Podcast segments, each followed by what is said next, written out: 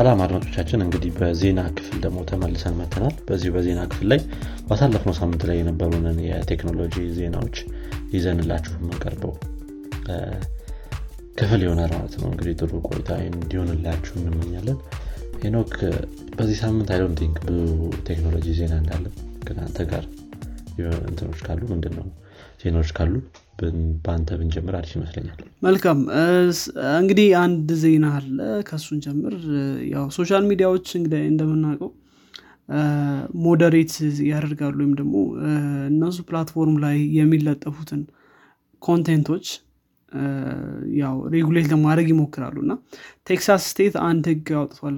በዚህኛው ሳምንት እሱም ህግ ምንድነው የሚለው social ሚዲያዎች የሰውን አመለካከት በሰው አመለካከት ብቻ content ኡን ማጥፋት አይችሉም ነው ያለው።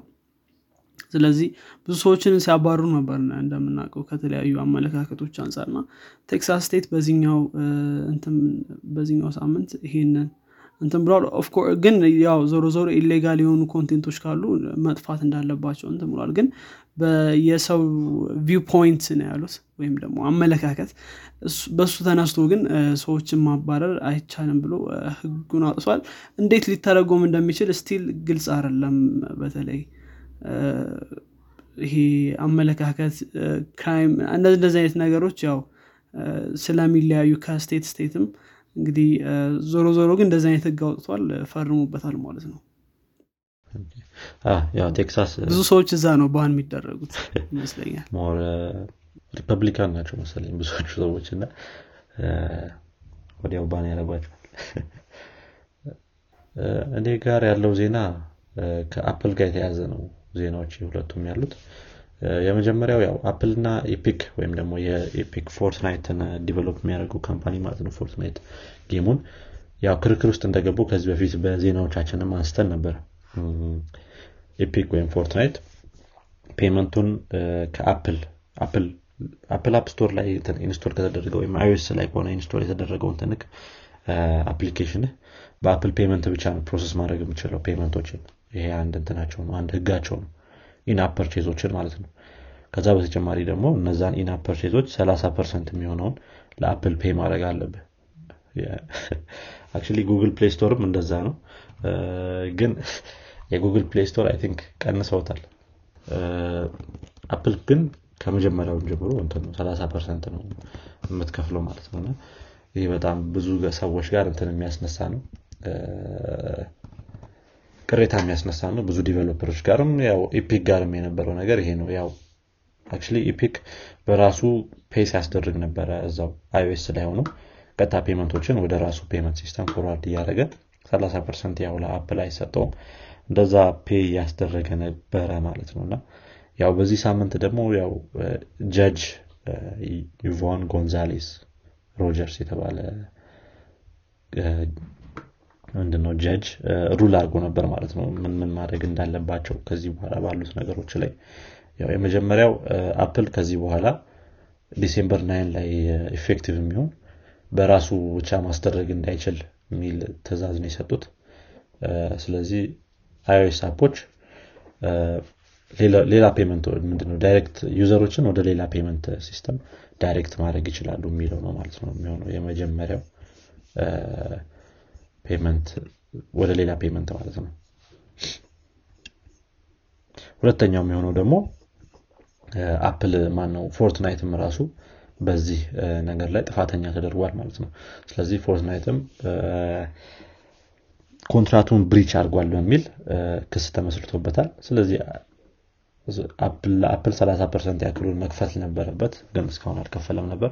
ስለዚህ ያንን ኮንትራት breach ስላደረገ sum of 3.5 ሚሊዮን አካባቢ የሚሆን ዶላር መክፈል አለበት ብሏል ማለት ነው።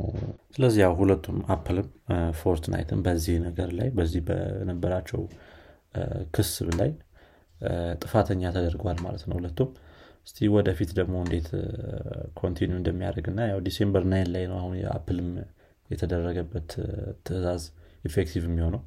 ስለዚህ የዛኔም እንዴት አይነት ስትራቴጂዎችን ይዞ ይወጣል አፕል የሚለውን ማየት እንችላለን ማለት ነው። ሌላኛው ዜና የሚሆነው በዚህ ሳምንት አፕል event አለው ማለት ነው። California Streaming የሚባል አንድ event አዘጋጅቷል። ያው September ላይ ሁሌም አፕሎች event አሏቸው እንደሚታወቀው ባለፈው አመት ላይም የዛ ሰዓት ላይ ነበረ የ M1 ማክ announce የተደረገው። በዚህኛው event ላይ ደግሞ አይፎን ሰርቲን announce ይደረጋል ተብሎ ይጠበቃል። actually አይፎን twelve ም September ላይ ነበር last year announce የተደረገው ማለት ነው። እና እንግዲህ አይፎን thirteen ከሚጠበቁትና ዋናው happen ያደርጋሉ ተብሎ ከሚታሰቡት product ኦች ውስጥ ነው ማለት ነው አዳዲስ ኤርፖዶችም ሊኖሩ ይችላሉ ምናምን የሚባሉ speculation ኦችም አሉ። እንዴት እንዴት እንደሚሆኑ ደግሞ ያው event ኡ ላይ more የምናያቸው ነገሮች ይሆናሉ ማለት ነው። እንግዲህ next week ላይ I think ሁላችሁም መከታተል ትችላላችሁ ይሄንን event። Tuesday ሁለት ሰዓት ላይ ነው ማለት ነው happen የሚያደርገው። በእኛ አቆጣጠር ሁለት ሰዓት ማታ ላይ። ስለዚህ event ኡ ለሁሉም ሰው free ነው የሚሆነው። እንደገና M1 ማክ በ16 ኢንች እነዚህ እነዚህ ሌሎች አይፓዶችን ምናምን አዲሱ ሊኖሩ ይችላሉ የሚባሉ ብዙዎቹ ነገሮች speculation ነው የሚሆኑት ወይም ግምት ነው የሚሆኑት። የአፕል event ላይ እንደሚታወቀው ባለፈውም ብዙ ሰው የአዲሶቹን የ16 ኢንች እና የ14 ኢንች ማኮች announce ያደርጋሉ ብሎ እየጠበቀ ነበረ። ነገር ግን ያው announce አልተደረጉም። probably በዚህኛው ላይ announce ሊደረጉ ይችላሉ። እስቲ ያው event ኡን ሁላችንም አብረን የምናየው ይሆናል ማለት ነው። መልካም ጥሩ። think እንግዲህ እንትናችን ጨርሰናል ብዬ አስባለሁ። መልካም እንግዲህ አድማጮቻችን የዛሬው በዚህ ሳምንት ቴክኖሎጂ ክፍላችን ይህን ይመስል ነበር።